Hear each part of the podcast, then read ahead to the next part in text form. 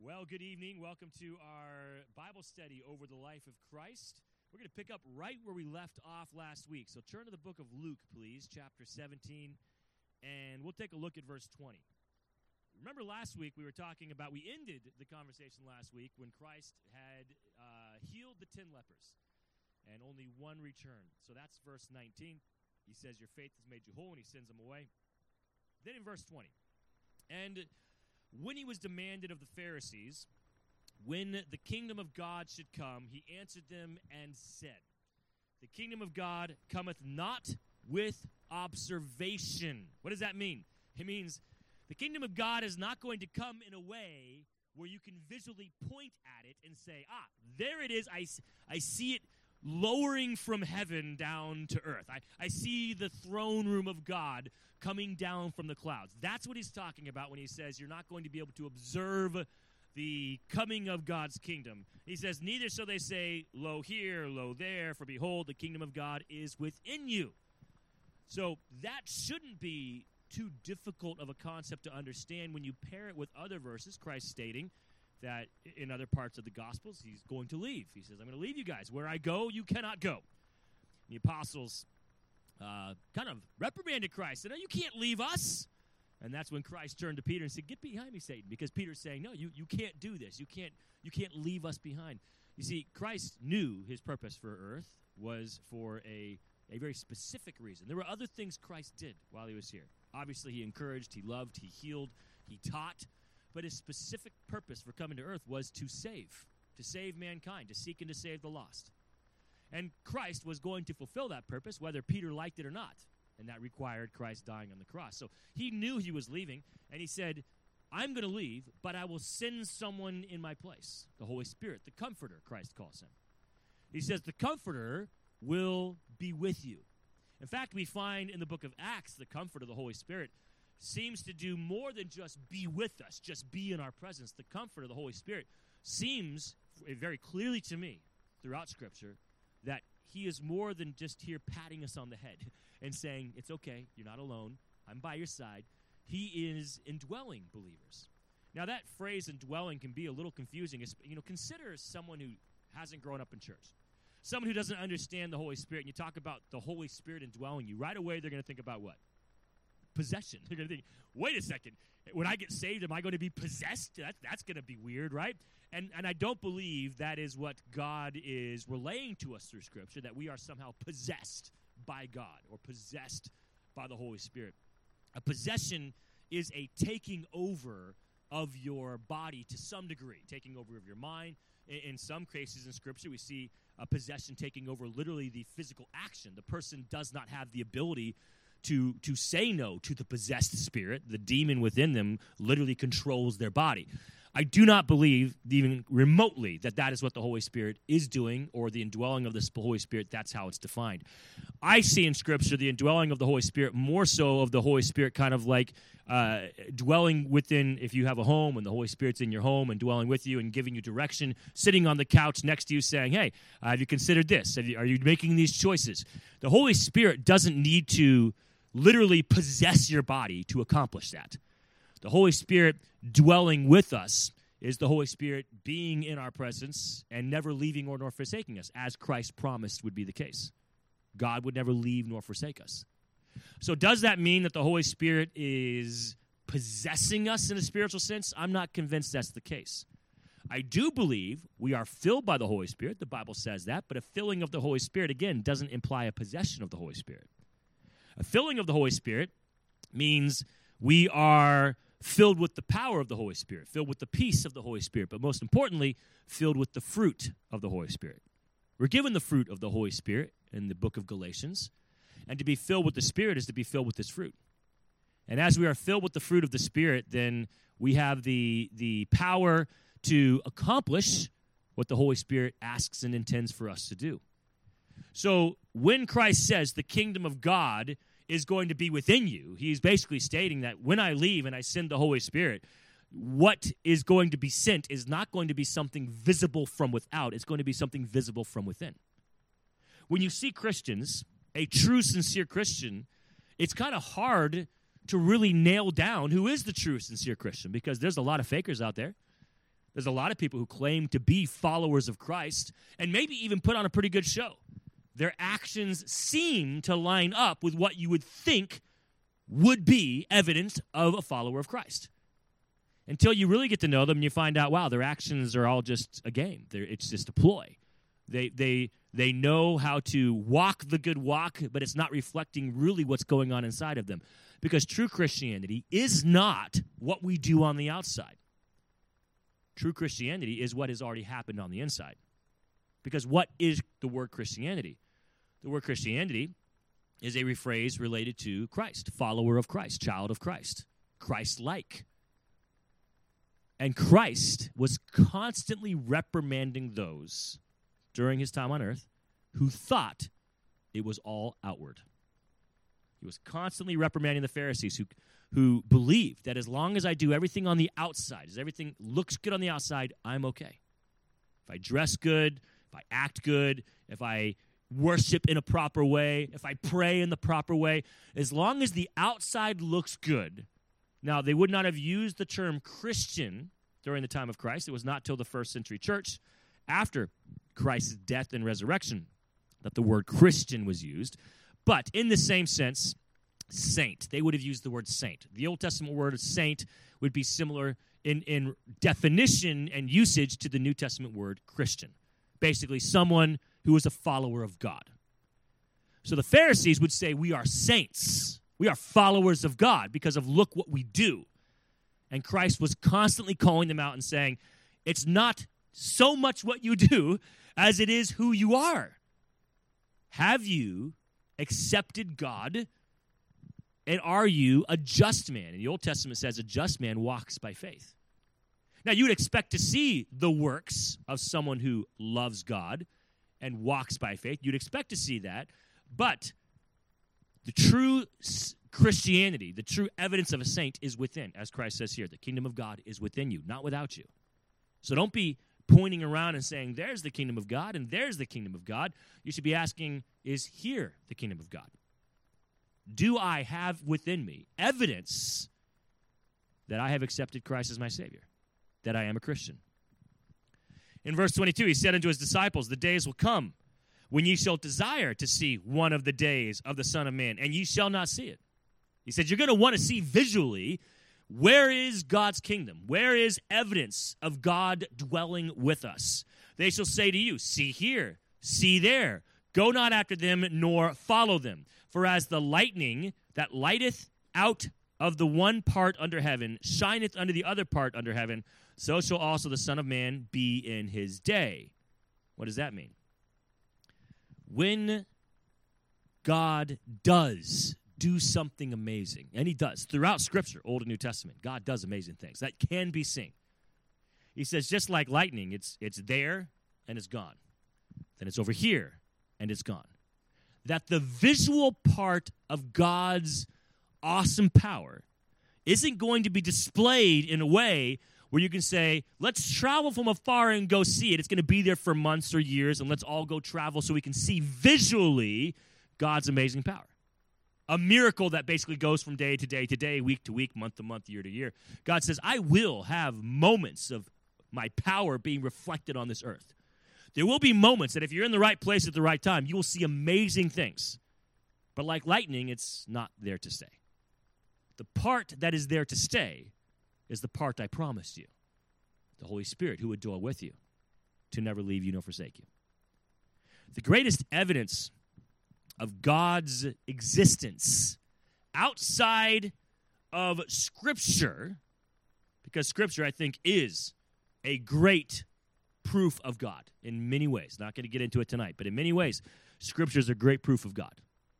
Outside of scripture, creation, looking at creation and recognizing that there's a creation, there must be a creator. These you can claim all day you like that these things just happened by chance, but in what other part of science do we ever say that something happens by chance in such a miraculous ordered manner? In what part of science do we ever claim that something comes from nothing? Science doesn't make that claim about anything else. And yet, it is claimed all of creation came from nothing, which is unscientific. When you look at creation, you see there is a creator. There has to be a God that started the process, that, that, that spoke everything into existence.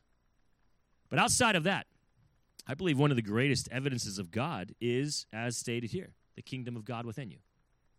One of the greatest evidences of God is your connection to God, your relationship with God. When you are suffering and struggling with doubts, look to the Bible for sure. Look to creation, most definitely. The heavens declare the glory of God. Don't ignore that. But also, look to who God has been to you over the years. Look to what God has done for you over the years. The kingdom of God, Luke 17, verses 20 and on. The kingdom of God isn't visible to the eye. The kingdom of God is God dwelling within us, God dwelling with us, not in a visible sense, but in a relationship through a connection that can't be seen with the eyes. And then he warns us, Christians, from being tricked into thinking that man can point and say, There is God, come see him here.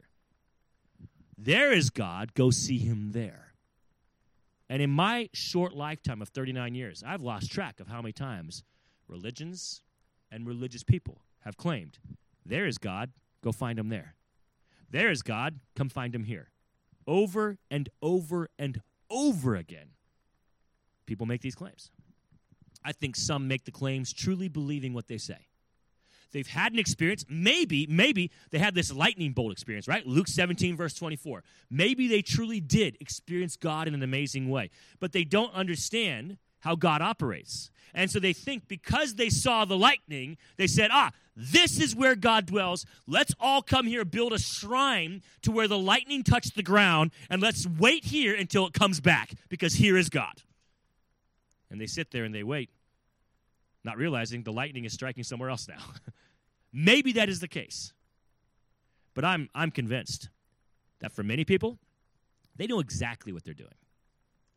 They, they haven't even seen the lightning. There's no spiritual lightning in Luke 17, 24 that they've experienced. There, there, there's no even uh, sincere belief that it exists.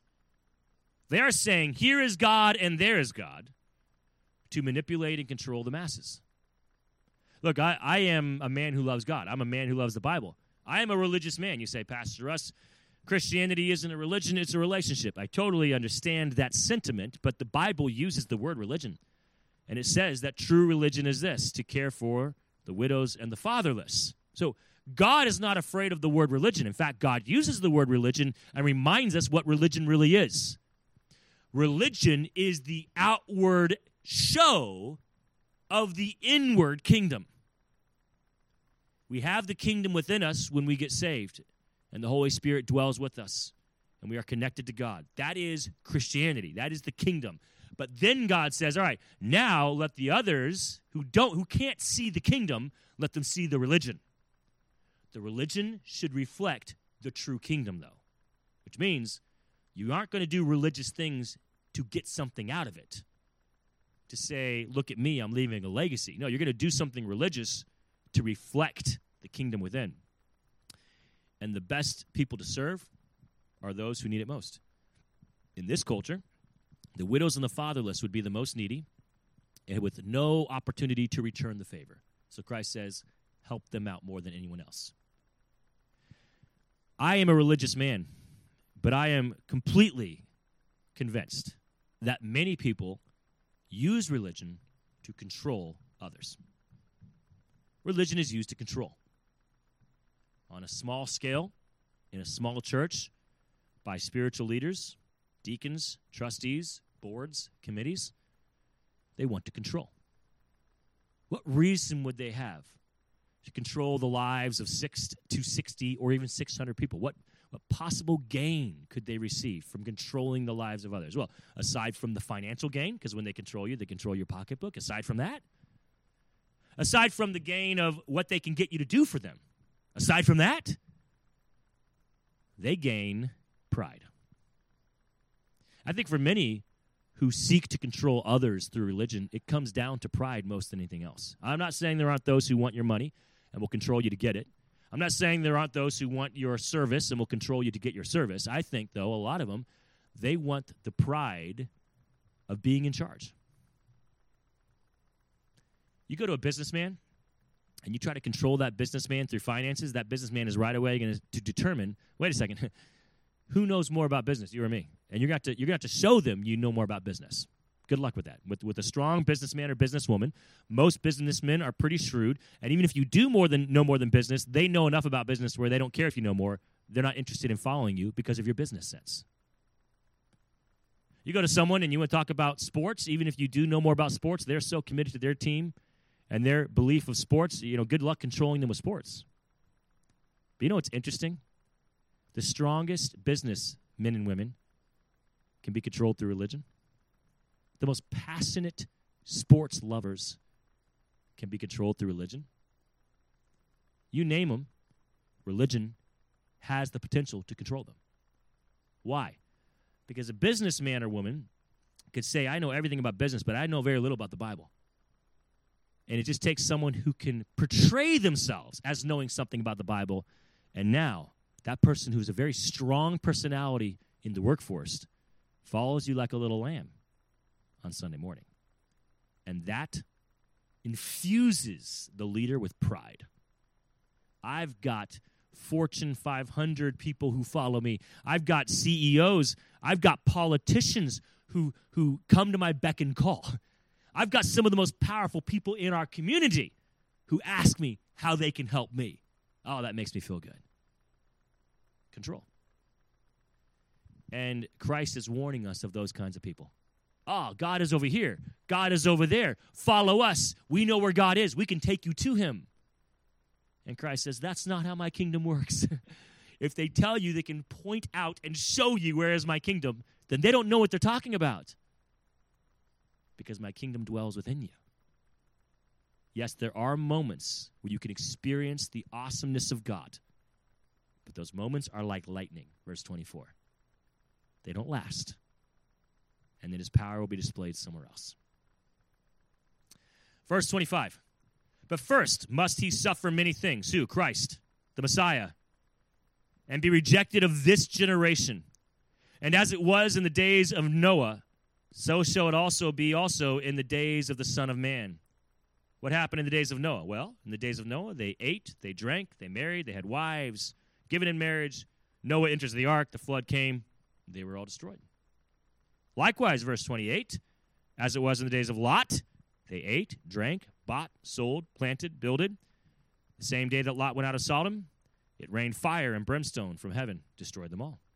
Verse 30, even thus shall it be in the day when the Son of Man is revealed.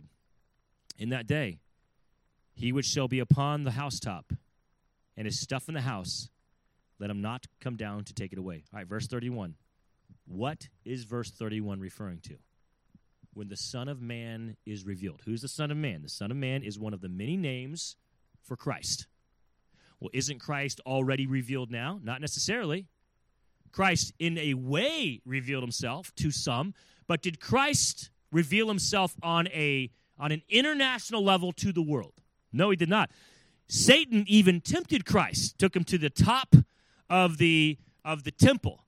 And he said, Jump off the temple ground. This is when Christ, the earlier part, uh, before he goes into ministry, he's being tempted 40 days in the wilderness. And he jump off and let the, let the angels catch you, and everyone will see that you are the Messiah. And Christ rebukes Satan. That's not how it's going to work, Satan. No, my time to reveal myself on that level isn't now. That will be later. I am not here to reveal myself as the king of the world and to take the reins of earth. No, I'm here to seek and save the lost. I will come back another time to be the king of the world. So, when will Christ be revealed to the world as king? Deserving and receiving the authority as creator of the world. When will he do that? That's not here, and that's not on the cross. That's later, even later from today. The Bible tells us of this second coming, second being the second time he comes to earth. The first time he came to earth already happened. He came to earth 2,000 years ago to seek and to save the lost. He died, he rose again, he went to heaven, and he sent the Holy Spirit to dwell with us for now. But in the Old Testament, there is prophecy of the Messiah reigning on earth as king. And during this time, literally, world peace is achieved. Something the world has been looking for for thousands of years. They won't receive until Christ comes back and provides it for them as the king of the world. In the book of Revelation, we're given more detail above and beyond what the Old Testament prophets gave us. Christ is going to return, he is going to come back as king.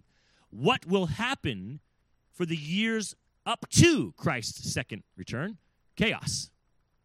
We're told of seven years of chaos where Satan is allowed even more authority, what seems he's even given now.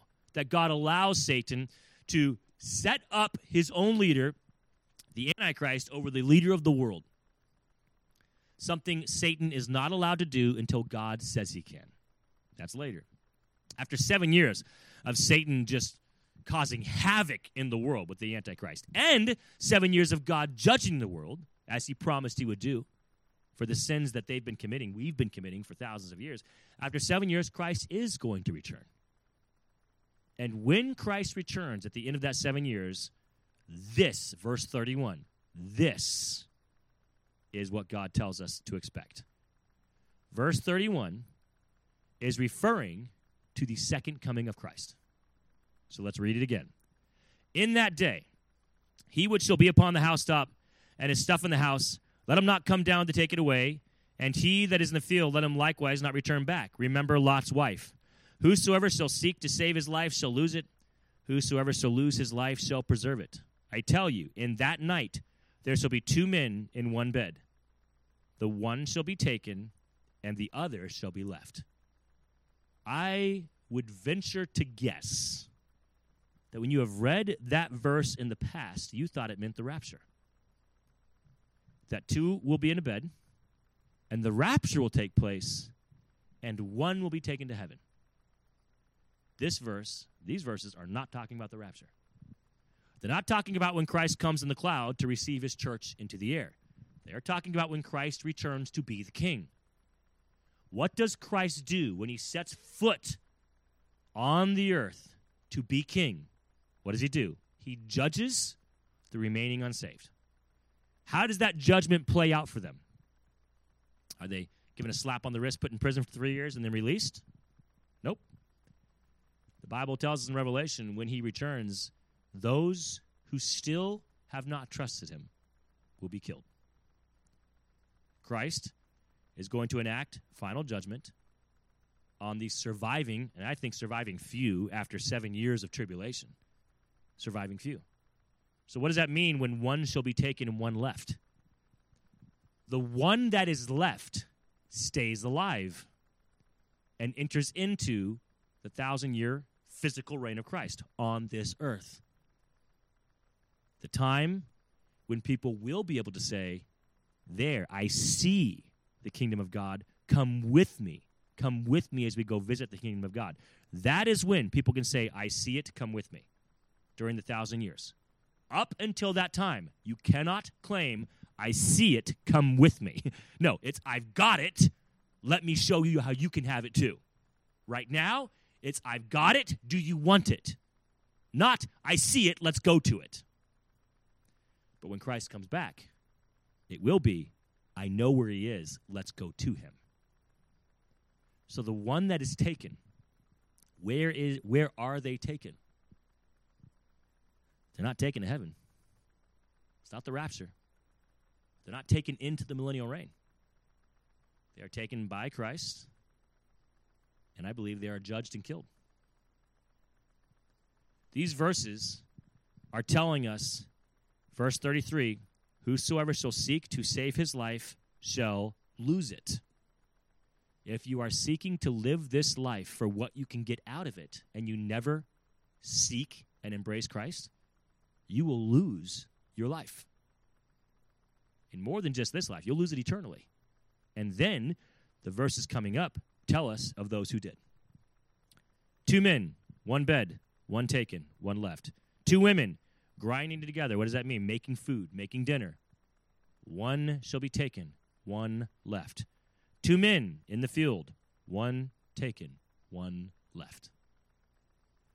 That is very interesting. If you've read the book of Revelation and you know just how crazy those seven years will be, how is it possible that a believer would survive seven years of chaos, not only by the Antichrist seeking to kill all believers, God judging the world? In fact, in another passage, Christ warns the Jews specifically if you want to survive the seven years, go hide in the hills. Because if you stay in the cities and towns, you'll be hunted down and you'll be killed. But it seems here that some will choose to stay in cities and miraculously survive it. How they'll survive it, I do not know. Not only survive it, but survive it dwelling with unbelievers. That may not seem so crazy to us now. Many of us have family members that don't go to church, don't believe in God, unbelievers. We love them, they love us. It's not crazy to think that a Christian can can dwell with or among unbelievers. I think it'd be crazy to think that we couldn't do that now. But I'm telling you, the 7-year tribulation will be a lot different than what it is now.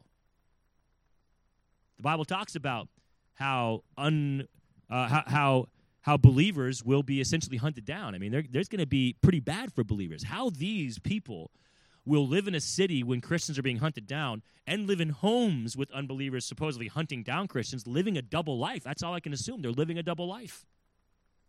Because if these Christians were sincerely living a life that reflected what they believed, they'd be hunted down and killed. so all I can assume is these believers are not acting out their faith, but they are saved. And then at the end of the tribulation, they'll be spared, ironically. And those who are never saved will be taken and judged. Verse 37 They answered and said unto him, Where, Lord? And he said unto them, Wheresoever the body is, thither will the eagles be gathered together. Well, that's interesting. What, is, what does that mean? Well, if what I've said is true, if my interpretation of this text is correct, when the one that is taken, the disciples are saying, Where will they be taken? Where will the ones that are taken, where will they go? He said, They will end up where the bodies are and the birds are. Now, when you talk about bodies and birds, what do you think is being referenced here? Yep, dead bodies and the carrion eating the dead bodies. You say, whoa, whoa, whoa. Eagles here. You're asking about eagles. You know, are eagles really eating the flesh? Keep in mind that the word eagle here referring to just birds in general, uh, old English, talking, you know, hundreds of years old. Uh, uh, interpretation that I'm using. So that word eagle doesn't necessarily mean the bald eagles of America here. We're just talking about carrion. These people will be taken where the bodies are and the carrion will be at. And Revelation, again, gives us more detail. Revelation gives us the detail of the fact that the, the dead, it will take months to clean up the dead. That's with the assistance of the carrion, of the birds eating the flesh of the dead. So I think it's pretty obvious to me, verse 37 kind of clinching the deal there, that those who are taken are going to go to where the bodies are at and the birds are at. That's not a place you want to be which means this has to refer to when Christ returns to earth as king, not the rapture. I said this just the other day that whenever you talk about something in reference to heaven and hell, we are left with a choice. What is going to be our response to the truth that we are reminded again tonight that there is an eternity? That we are going somewhere eternally. We are going to heaven or we are going to hell for eternity. What are we going to do with that information? And I'm going to challenge you again tonight, as I have challenged you before. Don't ignore it. It's so easy to just forget it and keep living your life the same way you've been living, nothing changes. But this truth is truth, whether you think about it or not the truth of our eternal souls, the truth of God's judgment on the unsaved. That is a truth that you're ignoring it doesn't change. And so, what is your life doing about that truth? You say, Well, Pastor Russ, I'm saved. It's enough for me. Enough for you, maybe. Is it enough for those you love? Is it enough for those you don't even know? When we talk about eternal souls, the question is asked in the Bible what is the value? What would you pay for a soul? How much is one soul worth to you? I can't put a price on it. And I believe that is the implication of the Bible as well. There is, there is no price you can attach to a human soul in the scope of eternity. And so, what cost are you willing to pay in this life, physically, emotionally, spiritually? What cost are you willing to pay for the priceless soul of another? I can't think of a cost I'm not willing to pay for the soul of another. And I challenge you to consider others not by their politics. Well, I wouldn't pay anything for them. They're a, you fill in the blank. Republican, Democrat, Independent, whatever it is you don't like. I wouldn't pay anything for them. They're a, this politics. Well, I wouldn't pay anything for them. You know, their lifestyle is this. I wouldn't pay. They're not worth anything, and you just fill in the blank of whatever it is that they're not worth to you because of a lifestyle choice, because of a political stand. They're not worth anything to you. You're looking at the outward. You're looking at the choices. You need to consider the soul. How much is the soul worth? Priceless. I'm not condoning poor choices in life. I'm not condoning immoral lifestyles. I'm not condoning violence. But I am condoning Christians who want to attach a price to a soul because of the bad choices we make in this life. That's a problem for me. The soul is eternal, whether we make good choices or bad choices. And it's going somewhere. And we're reminded of that here. Let's move on. The next passage of Scripture in Luke chapter 18, verses 1 through 14, we're actually going to skip that passage, and I'll tell you why. I am going to be teaching that passage Sunday morning during this coming uh, Sunday. We are on, on the last Sunday morning of every month. We're going to be having a prayer group together with our church. I'm going to teach on the topic of prayer for about 15, 20 minutes. Then we're going to pray together. And this is the passage I'm going to be preaching on this Sunday morning. So many of you that are here, you're going to be here Sunday morning. No reason for you to hear it twice. And for those of you that are not here, I'll make sure that I record it. I don't usually record my Sunday morning life groups, but I will record this one just so that it is available to those who want to listen online to the life of Christ and want all of the detail. I will have that later. So let's move on to the uh, next passage of Scripture.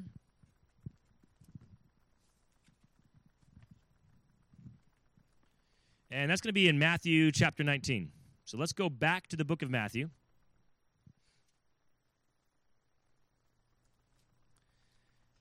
And we're going to be discussing not nearly as in depth as I have covered in the past. I actually did a series on Old Testament law and dealt with this pretty intensely. That's the, the, the question debate of marriage and divorce. I remember preaching a message um, on marriage and divorce. I'm going to deal with it here because it's in the text and this is where we find ourselves. But if you want a more um, in depth overall view of Scripture regarding divorce, speak with me afterwards. I'll get your number. I can send a text to messages that I've preached that are more inclusive of Scripture than just the couple of passages I'm going to show you tonight. So, Matthew chapter 19, let's look at verse 3. The Pharisees also came unto him, tempting him, and saying unto him, Is it lawful for a man to put away his wife for what? Every cause. Now, in the Old Testament, God gives boundaries for divorce and he gives the, the process in which it should happen. The boundaries for divorce were pretty broad in the Old Testament. The process for which it happened was basically a legal matter where someone couldn't just throw their wife out of the house. There had to be uh, a process where the papers were filled out, a judge was involved, and uh, even financial obligation to the spouse in some cases, not in every case. But if you look at the Old Testament, there were times where the husband was obligated to compensate his wife in some way financially, give back maybe a dowry that was brought into the marriage. She gets it back, which is could be a large amount of money, goes back with her. It could be other things where in a divorce, in the Old Testament, a woman on occasion could walk away with money, depending on the situation. Now, depending on the situation, because in the Old Testament, if a woman or a man was caught in adultery, meaning they were married, but it, having intimate relations with someone who was not their spouse, Didn't matter if you're a man or a woman, it was a death penalty. You could say that God was overly cruel to women. It was men too. Men were put to death too for adultery. So it wasn't gender specific. You could say, well, then it's just cruel that God would have anyone put to death for immorality. Well, that's a debate you got to have up with God. I'm not the one that makes the rules. God is, and God made it pretty clear in the Old Testament for the government system that He set up. He obviously believes still today that sexual promiscuity is a pretty big deal. That having sex out of marriage is not a light thing to God. Now, we talk a lot as Christians about the LGBTQ movement and how should we respond to that and is that acceptable and you know we can have that conversation another time too. But look uh, god's not a respecter of persons. God didn't in the old testament there wasn't a lesser sentence for those having sex straight sex outside of marriage than for those having uh, a gay or lesbian sex outside of marriage. They, they were all given the same penalty. It was death. Having sex out of marriage was death. So in the old testament you weren't necessarily divorcing a lot when someone committed adultery because they were going to be put to death. Having said that, obviously there were occasions where maybe the spouse didn't want the other one put to death, like Joseph and Mary, the mother of Jesus. That was a case where Joseph believed Mary was being unfaithful because she was pregnant, and Joseph knew it wasn't him. And so Joseph, we're told, being a just man, put her away privily, privately, didn't want her stoned to death, killed but he still had a divorce process, a writing of divorcement was going to go through. He was still going through the legal process, but not accusing her publicly, which would have resulted in her death. So I'm sure there are other cases in the Old Testament where men and women cared about their spouse, but were so hurt by the the unfaithfulness that they couldn't stay married, but nor did they want them stoned to death in the streets. So they would just get divorced. That did happen, I'm sure. But the law was you die. So then, what reasons were people finding themselves in divorce? The Bible in the Old Testament gives a couple of those reasons. Again, I'm not going to go really in depth today, but in the Old Testament, it could come down to um, the relationship is basically just broken. The Bible refers it to as as uh, the wife does not please the man. Now, you got to understand something. That does not mean she's not his slave and doesn't massage his feet at his every request and cook his meals every way that he desires. It, it, I think in the context, it's talking about the fact that just the marriage isn't going to work. The two of them don't get along. They don't like each other. You say, well, then why did they get married if they don't like each other? Well, unfortunately, in the Old Testament, you find a lot of marriages were arranged marriages. It's not that God designed it that way. God didn't say how it should happen. God didn't say, uh, a woman gets married to the to the man that the that the dad chooses, but that is how it happened in Jewish culture. The parents chose the spouse. And so a lot of times young women and young men find themselves married to someone they never met until fairly recently and now they're getting married. And it's just not going to work. Like the personality difference, the philosophy difference, it's not going to happen. And so in that case, God says, I get it. Your parents make the wrong choice. You're going to live a life of torture and misery because your parents made the wrong decision. Maybe the parents weren't looking out for your best interest. Maybe they made a choice because of finances. The other family paid them a large portion to marry off their, their child to your child. And so the parents, in their greed, the parents, in their lack of wisdom, the parents, in their stupidity, selfishness, and pride, made a really bad match for you. And so the wife is not good for the husband, the husband is not good for the wife. Isn't it interesting that in the Old Testament, God says, I understand, and I'm not going to make you stay together? Wow. Like most Baptists, most churches wouldn't preach that, would they? Most churches be like, no, no, no. They got to live in misery for the rest of their life. They committed, that's they're locked in. That's how it goes. You know, suck it up, buttercup. That's just kind of what you got to go through. Whereas in the Old Testament, that's not that's not what God said. No, if it comes down to they're going to be at each other's throats the rest of their life, you know what? It's better they just get divorced then. But it does seem to imply that it should be a decision made earlier on. When it talks about the wife not pleasing the husband, not getting along, that's like uh, in reference to them like just getting married, and then within a couple of weeks, months, they realize, okay, this isn't going to work. Then you're right, make the decision sooner than later. Then, are there other cases in the Old Testament where divorce happened? Yes, and the Bible lays those out. And I spent months. I mean, it was like I think four plus months at least, maybe significantly more. Time kind of runs together for me, where I basically went through every single Old Testament law. And this is on Wednesday nights, and it's online. You can watch it online on sermon audio on our on our uh, website. But Old Testament law broken down for you by law, and a lot of it dealing with marriage and divorce. All right, then we get to the New Testament. You get to passages in the Gospels like this one. What is Christ's response? Well, first of all, what's the question? The question again is can they divorce for anything? Because when God allowed the boundaries of divorce to be fairly broad in the Old Testament, and I think personally, largely due to the fact that marriages were arranged, and because of that reason, there was obviously a, ro- a lot of bad marriages happening. And so I, th- I believe the divorce opportunity was broadened because of the culture that God was dealing with when He gave that law. Unfortunately, it seems that the Jews broadened it even more. And now it's like any reason, any reason at all that you want to get divorced, you just you just do it, sign the papers, no questions asked. That is the culture we're living in now. That's the American culture. It doesn't you don't need a reason. You, did you know as early as like I think 60 years ago, you had to have a good reason to get divorced. If you didn't have a good reason, you might find yourself unable to divorce or at least unable to do so in a way that was financially good for you. I mean, because early as the mid 1900s, to get divorced was a big deal, and it was a lot harder to do so with the person wanting the divorce coming out financially stable. Now it doesn't matter what reason you have. You don't even have to have a reason. Just say, I don't want to get married anymore. I don't want to be married, and it's a done deal. That is what the Pharisees are saying now. Can we do that now? Can we just be in a place where there's no reason whatsoever? We just want it to happen. Christ responds and says in verse 4 Have ye not read that he which made them at the beginning made them male and female? Well, that's an interesting verse right there about a whole other issue altogether.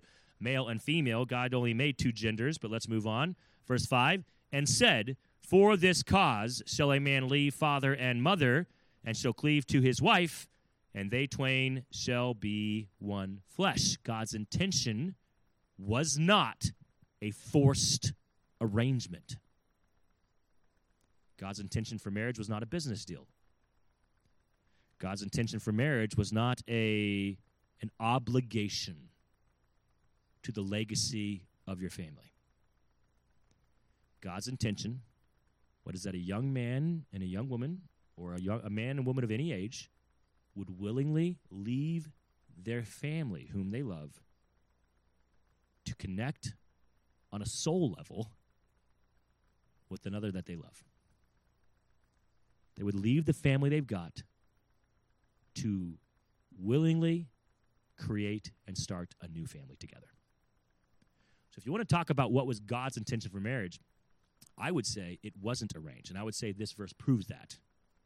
It was not the parent sending the child, as was the case in the Jewish culture. We're sending you out. Girls who didn't want to leave home. Oh, I promise you. Crying girls at the altar. Didn't want to leave home, didn't know this guy, and they're crying, being forced into a marriage. And these parents, for their own reasons, made it happen. That is not what I read here. I do not read a shotgun wedding being sent and forced. I read two people, man and a woman, willingly wanting to connect on that level with someone else. God says, That was how I intended it. That is my desire. That is what marriage should look like. That's the healthiest place for marriage when two people want to connect on that level. For how long? Well, Verse 6 Wherefore they are no more twain but one flesh. What God therefore hath joined together, let no man put asunder. Forever. At least in this life. We do know that there's no marriage in heaven. Christ states that. There's no babies in heaven in the sense of babies being born. Obviously, I've, I've told you before, I do believe that God, in His mercy, if a young infant dies before they have the chance to accept or reject Christ, the Bible is pretty clear in the Old Testament to me with David in his situation that he would see his young infant son again in heaven. That God is not going to send a baby to hell who never had a chance to accept or reject, in the sense of it didn't even have the chance to understand creation around them and to recognize that there was a God. Their brain didn't process that level. I would think that would also include those who um, uh, struggle with a mental handicap and are, and aren't able to process information about God. I believe God is merciful and they go to heaven. But I don't believe that they remain babies for the rest of their life, you know, eternity. I think that they are automatically uh, put in a similar position as anyone of any age when we die. You know, the, the, the elderly don't stay elderly for eternity, and the infants don't stay infants for eternity. Whatever it looks like in heaven, we all kind of meet that point. But babies aren't born in heaven. Men and women aren't married in heaven. So, forever in this life. That is God's intention. Verse 7. They said to him, Why did Moses then command to give a writing of divorcement and to put her away? Verse 8. Moses, because of the hardness of your hearts, suffered you to put away your wives. Suffered, meaning allowed. But from the beginning, it was not so. Beginning of what? Beginning of time. From the beginning of time, God did not intend for marriage to be a dating relationship. It doesn't work out, find a new one. Break up and start over again someone else. That's not God's intention for marriage. It's not a part time gig. It's not a, a game that you play that makes you happy for a few years and you try somewhere else. That was not God's intention for marriage. He says, verse 9, I say unto you, whosoever shall put away his wife, except it be for fornication, and shall marry another, committeth adultery. And whosoever marrieth her, which is put away, doth commit adultery. His disciples say unto him, If the case of a man be so with his wife, it is not good to marry. whoa, whoa, whoa. if it's that extreme, then why bother getting married? Because who can find the one that they can stay with the rest of their life and not have the option of walking away from? Like, that doesn't exist. These are men talking here. These are the, the, the male disciples saying, There is no woman out there worth being with the rest of your life. So why even bother trying? That's an impossibility, they say. Verse 11 All men cannot receive this saying, save they to whom it was given. For there are some eunuchs which are so born from their mother's womb. That does not mean eunuch in the physical, literal sense, incapable of having sexual intimacy, but someone who from their mother's womb God designed for them to be single the rest of their life. That was their design. That was God's plan for them. That was God's call for them. That they are a eunuch by choice, you might say, but also by accepting God's choice for them, not a physical incapability. There are some eunuchs which were made eunuchs of men. Now that's that's the physical one. That's where they didn't have a choice. They were taken, captured, mutilated, and now there is no opportunity for intimacy. And there be eunuchs which they have made themselves eunuchs for the kingdom of heaven's sake. Now these are some who could have been married. God would have allowed. God, God even maybe designed for them to be married. But they say, thank you, but no thank you. God, I appreciate the opportunity. I appreciate the offer for marriage, but I'm content serving you the rest of my life. It would not have been wrong for them to be married. Being married is not a wrong choice. God said you were fully capable of being married. Everything worked properly. I designed for you to be married, but you chose to give it up to serve me better. We're given one example, at least, in the New Testament with the Apostle Paul. We don't know if the Apostle Paul ever was married. It is assumed that he was because he was a Pharisee. And according to historical context, it was it was more common than not that Pharisees were married. In fact, it was rare when Pharisees weren't married. It was kind of part of their gig. Their job description was to be married.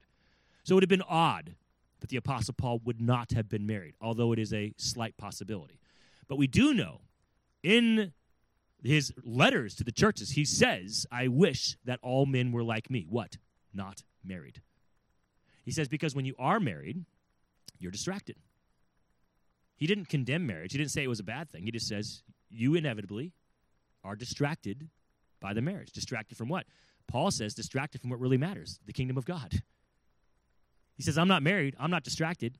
I can accomplish a lot for God's kingdom without those distractions. And I wish all men were like me. Now, that is Paul stating his opinion. That is not Paul giving you God's heart, because obviously God's heart is for marriage for many, for most. Well, his command to Adam and Eve and their descendants was to be fruitful and multiply, get married and have kids. That was his command. So God designs for humanity to be married, but that does not mean every single person. And it also means just because God designed it doesn't mean you have to follow it. Christ, it seems to me, is commending those in this verse. I think it's a commendation. Verse 12. He says, Some for the kingdom of heaven's sake for the right reason. They chose to not accept what was a good decision marriage. They chose a different path for themselves. He that is able to receive it, let him receive it. There is a danger in taking a very difficult conversation and defining the boundaries of that conversation by just one or two verses, especially when the one or two verses are basically mirror verses of themselves. You say, well, Pastor, wait right there. These are not just any verses, these are verses, literally the words of Christ. Okay, let me challenge your thinking. Is any part of Scripture less or more authoritative than any other part of Scripture? Well, the words of Christ should have the most authority. Anything in red, in my Bible, red letter Bible, if it's red, Christ said it, that should have the most authority. Everything else should come under that. Well, then you misunderstand how the Bible was written and the inspiration of it. Because all the words of the Bible are God's words. All of Scripture is inspired by God, we are told. Every part of it. So to claim that one part has more authority than another shows your ignorance regarding the inspiration of Scripture. God inspired all of it, not just what Christ said here. So then, in that case, even the words of Christ need to be taken in context with the other words of Christ that weren't spoken by him, but given to men who wrote them down, because they're all the Word of God. This entire Bible is the Word of God. So there's a danger in creating a theology off of verses you choose that best fit your comfort level or your tradition or your belief system.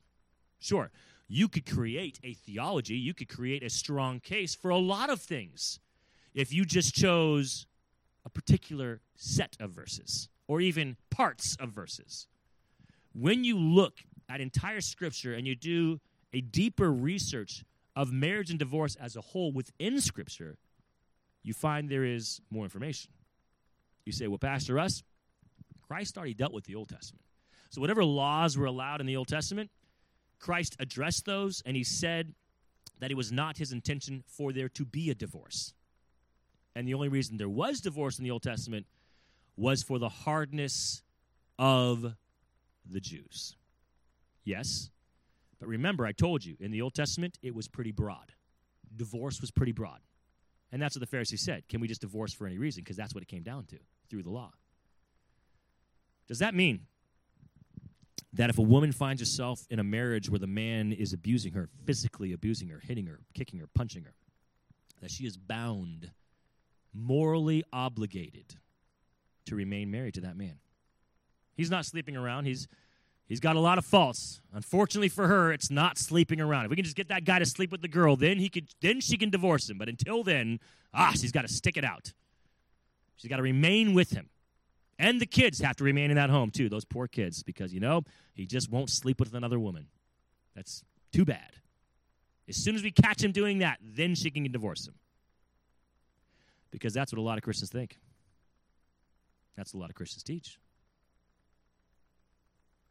That's the judgment by which a lot of Christians use when looking at others in marriage and divorce. He literally beats me. Well, has he slept with another woman? Nope. Well, then go back to him tonight. Take a hit for the team and pray that God will change his heart. That's the advice, broken down. Obviously, I'm being facetious, but essentially, that's the advice given to a lot of women. Take a hit for the team, literally. Because Christ said only adultery is acceptable for divorce.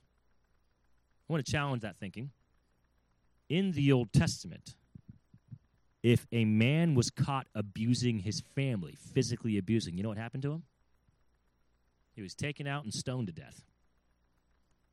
Now, it never actually deals with a man hitting his wife. I, in my opinion, I can only assume because it was just outside of the realm of possibility for the, for the Jews to consider in that culture. It just, it, you know, beating up their wives wasn't a common thing. So God, for whatever reason, God didn't lay down that law. But there is a law about a man beating up his parents. You have that scripture about a young man who hits his parents. That is not talking about a five year old who slaps his nana, okay? It's not talking about a seven year old who kicks his dad. It, that is talking about a young adult man who is beating up his elderly parents.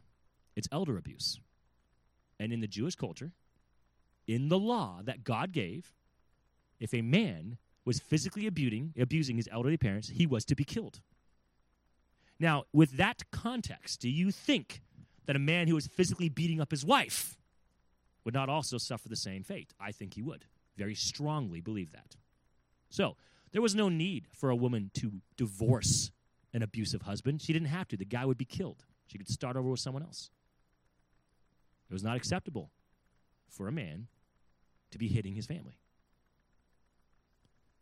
So when we don't understand that truth and we say, well, Christ stated only adultery is a reason to divorce. You got to understand, Christ is talking to the Jews who did have the laws of physical abuse was death. Therefore, the Jews would not have been including wife abuse or even husband abuse, spousal abuse in divorce because for the Jews, they'd be killed. Christ is responding to the Pharisees within this culture and the laws that they had at that time. Christ is not responding to the world as a whole, future generations, other cultures of how divorce or their culture might look. He's talking to these Jews in relation to their understanding of divorce at that time. And divorce for abuse wasn't needed because the spouse would be dead. So there's no way I would ever counsel a woman to go back to an abusive home. I'd say get out of there right away. And uh, if you you know need assistance, the church will help you. And if you want a divorce, you have my full support. Like I'm not going to tell you to go back to an abusive uh, marriage. Breaks my heart that many pastors would do the opposite. No, you need to go back. If you don't, you can't be a member of this church anymore because you know it's wrong to not be abused by your husband because he's your husband. He can do whatever he wants as long as he doesn't sleep with other women. That's the only thing you can't do. First Corinthians. Let's turn there. Chapter 7. We're almost done tonight. As I said, I'm not going nearly as in depth. If you think, well, Pastor Russ, there's a lot of holes in your theory and arguments. I've already claimed that it wouldn't be in depth. So if you want the full information, you got to talk to me, and I'll give you messages that are go, that go way more in depth than what I'm doing tonight.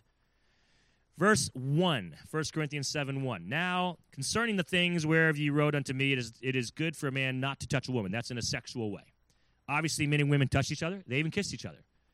Uh, it was encouraged to the church to kiss each other with a holy kiss, which means it is possible to have physical contact with the opposite sex in a non sexual way, in an appropriate way that the culture allows. Now, unfortunately, we live in a culture now, the United States, American culture, North American culture, where that's pretty much not going to happen. You know, between uh, men and women of um, similar ages. If you're married, you you just got to keep your hands off the opposite sex, regardless, in the American culture. But you know what?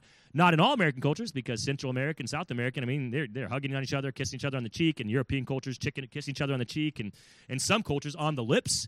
And it's just a cultural thing. There's no sexual implication. No one's offended by it. No one thinks anything of it. It's a cultural thing. They grew up doing that. And in the Jewish culture, they grew up kissing each other. I think on the cheek more than the lips.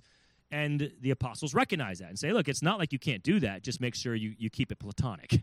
make sure it doesn't become something sexual and represent Christ well in whatever physical interaction that you have with the opposite gender. But in this verse, he's saying, hey, keep your hands off each other in any sexual way.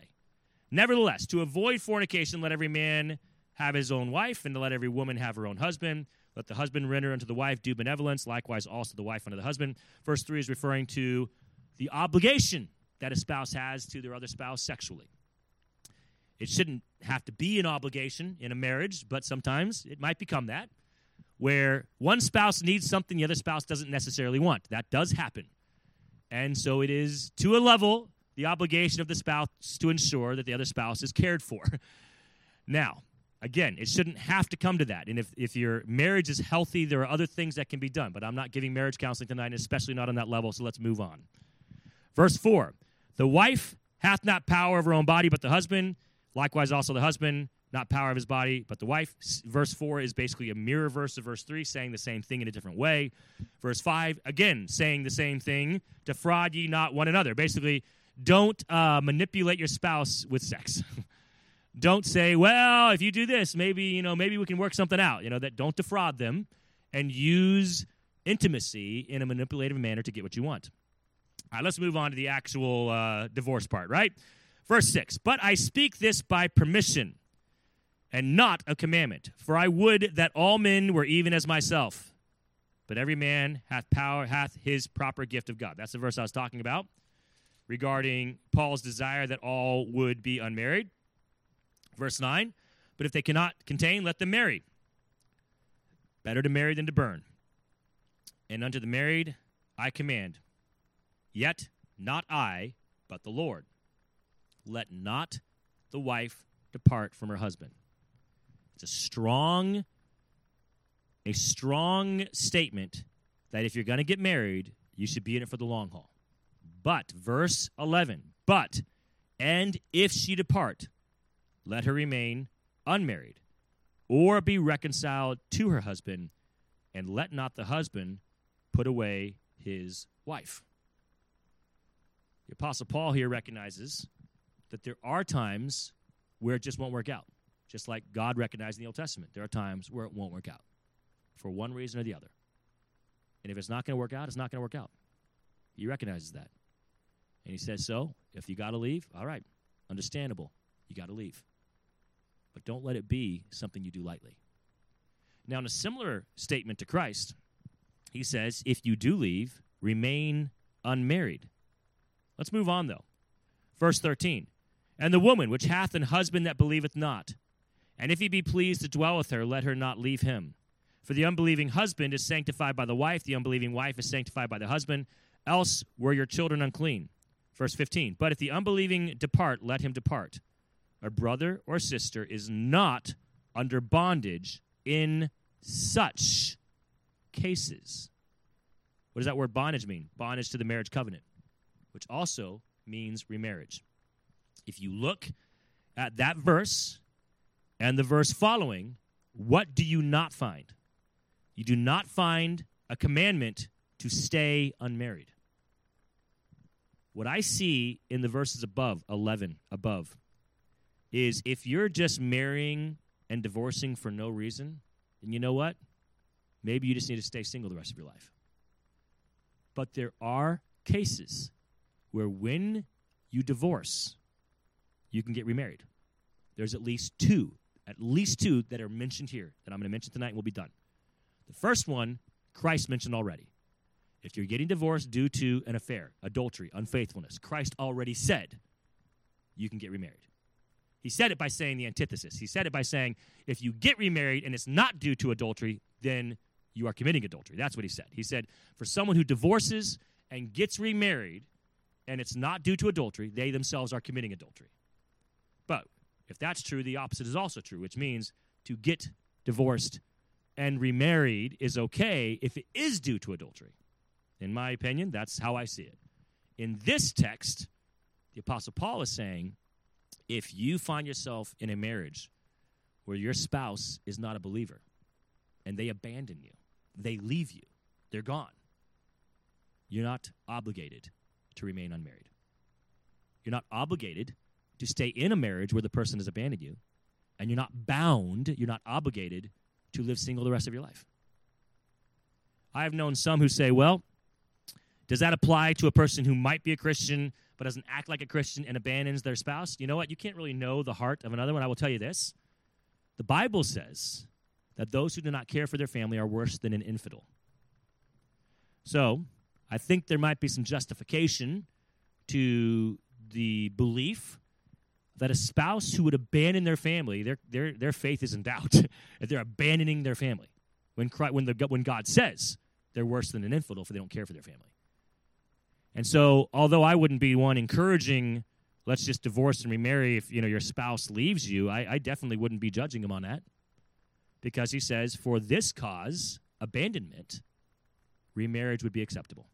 For this cause, abandonment, you're not obligated by the law to remain in a faithless, abandoned marriage.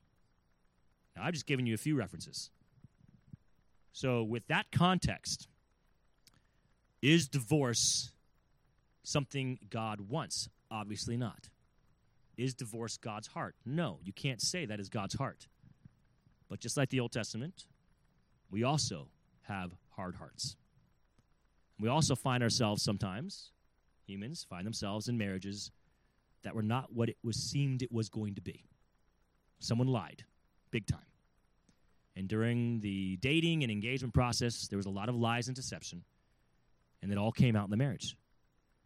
I don't believe it's God's heart that you now have to suck it up the rest of your life either. I'm not pro divorce, I'm not encouraging divorce. But neither am I encouraging someone to waste the next 30 years of their life because they made a bad decision when they were 18. You take divorce very seriously. God sure did. And understand this if you do divorce, there's a lot of consequences that will follow you. But so are there a lot of consequences if you stay in a marriage, especially an abusive one, an unfaithful one, an abandoned one. I mean, there's consequences there too. so, is divorce something Christians can do? Yes, I believe so. Divorce is something Christians can do. And on occasion, are there opportunities for a Christian to be remarried after divorce? I would say yes. But do not ever take it lightly. Let's pray. Father, I thank you for tonight, the chance again to discuss your word, truth, to be challenged by it.